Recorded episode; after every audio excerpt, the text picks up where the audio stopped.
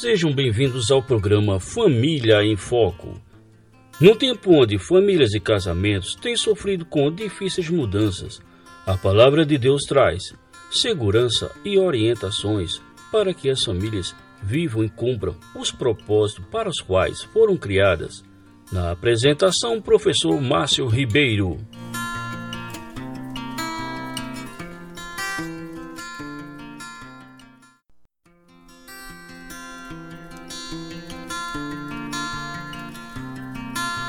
Olá, caros ouvintes, sejam todos bem-vindos ao programa Família em Foco. E, novamente temos a honra de ter conosco o pastor Sacha, falando para todos nós na Mata Norte, na cidade do Carpina, é, sobre mais um tema bíblico, né? Sobre mais uma série de temas bíblicos, agora sobre a ira. Boa noite, caros ouvintes da Rádio Web Internacional. Aqui é o pastor Sacha. Quero dar a você as boas-vindas para o início de uma série que de todo o coração eu espero que seja confrontadora e consoladora. Que nossa ira seja a oportunidade de aprendermos mais da graça e do perdão de Jesus Cristo e crescemos com o coração manso e tranquilo somente pela graça de Jesus. É o 18º dia da nossa série sobre ira.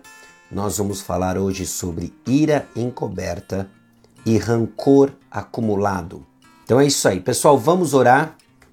18º dia, nossa série sobre ira, nossas devocionais sobre ira, ira encoberta e rancor acumulado. Vamos orar.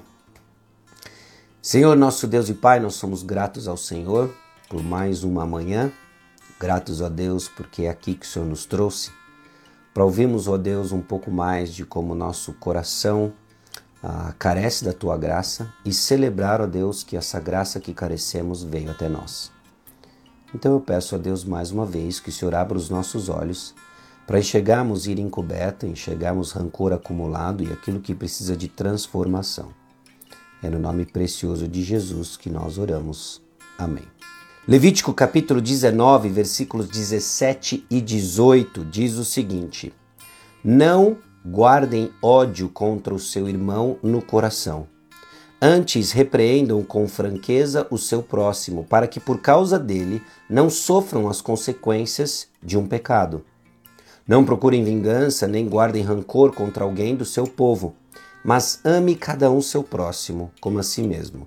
Eu sou o Senhor. Levítico capítulo 19, versículos 17 e 18. A realidade é que alguns de nós aprendem a esconder muito bem sua ira. Nós a mantemos bem escondidas, evitando demonstrações exteriores para que os demais não vejam nem suspeitem da existência da ira em nosso coração. No entanto, assim como a ira que explode, a ira dissimulada e que implode ofende a Deus arruína relacionamentos e deve ser substituída. Ira encoberta também é pecado. O que Deus diz sobre nossa ira externa parece estar sob controle. Mas o que ele diz sobre aquela ira interna que ainda está cozinhando em fogo brando, pronto para explodir? Alinhadas aqui então com as leis levíticas, encontramos vários mandamentos relacionais que se parecem com os versos uns aos outros, as mutualidades do Novo Testamento.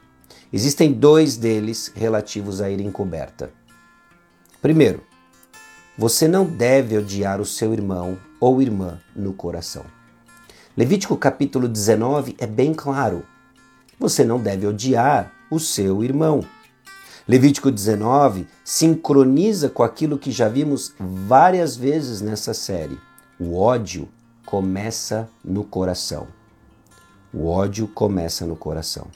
Ao invés de darmos uma repreensão sábia e necessária aos ofensores, fazemos julgamentos secretos e mantemos secretamente no coração repreensões não articuladas. Essa é a ira que implode e cresce em rancor e esse é o amor nunca expresso que se torna ódio. Dentro de nós, então, confrontamos aqueles que falham, pecam, declaramos culpados, enviamos à prisão, enquanto mantemos uma postura exterior de decoro social. É uma aparência externa de amizade, mas por dentro repleta de julgamento, rancor, ira. Segundo lugar, que nós vemos como o texto de Levítico 19 nos ajuda a entender essa ira encoberta, esse rancor acumulado, é que você não deve guardar rancor. Você não deve odiar o seu irmão ou sua irmã no coração e você não deve guardar rancor. Este mandamento traduz apenas um único termo na língua antiga do texto do Antigo Testamento, no hebraico, que com frequência significa guardar ou manter secretamente.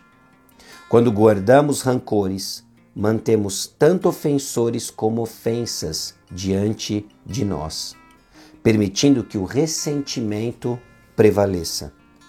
E isso é radicalmente o oposto de como o Senhor nos trata.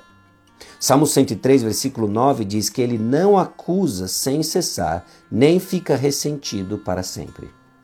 Guardar rancor, então, é ir na contramão de como o Senhor nos trata e nos chama a perdoar uns aos outros, como Deus em Cristo nos perdoou.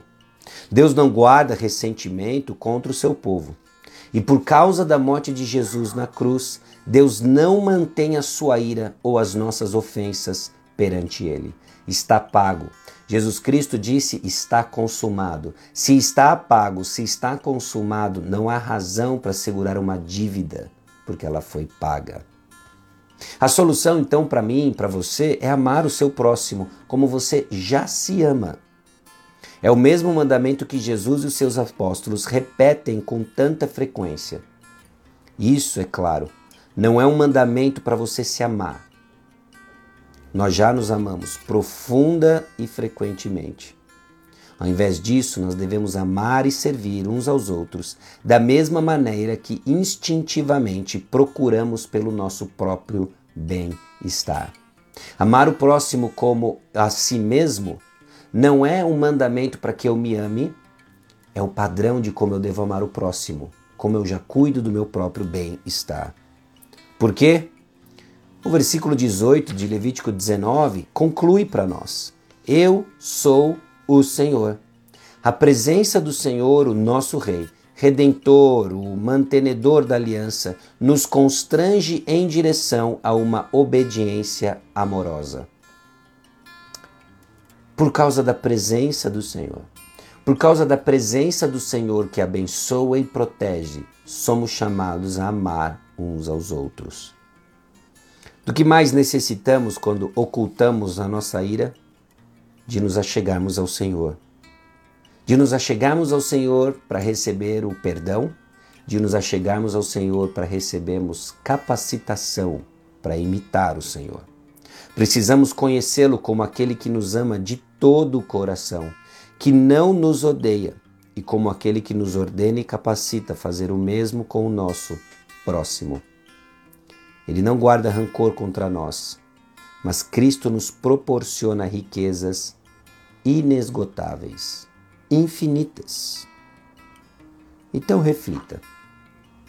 Em Lucas capítulo 15, nós vemos a história do filho pródigo ou do pai pródigo, como alguns gostam de falar, ou a parábola dos dois filhos e do pai amoroso.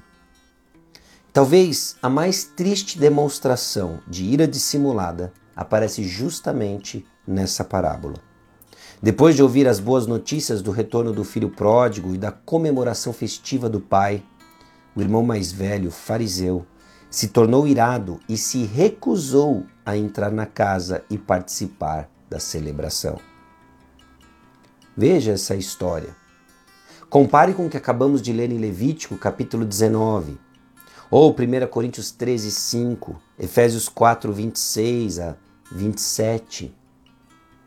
É na contramão do que é o amor. Por causa de Jesus, Deus não guarda rancor contra você. Você está pronto para fazer o mesmo? Pronto para se aproximar do Senhor e imitá-lo? ou vai prosseguir na queima lenta, guardando rancor e julgando pessoas no tribunal do seu coração? O fruto disso é só cansaço, desânimo, a perda da vitalidade espiritual. Mas em Jesus, quando abrimos mão de nossas dívidas, porque a nossa maior dívida já foi paga, nós encontramos alegria e libertação. Quando for tentado então a esconder sua ira, a julgar o próximo no seu coração, e é lá que a batalha acontece, Primeira pessoa com quem você deve falar não é você mesmo ou quem o ofendeu, mas o Senhor. Vá a Ele imediatamente. Peça que Ele conceda um coração gracioso para com a pessoa e sabedoria para buscar a paz no relacionamento.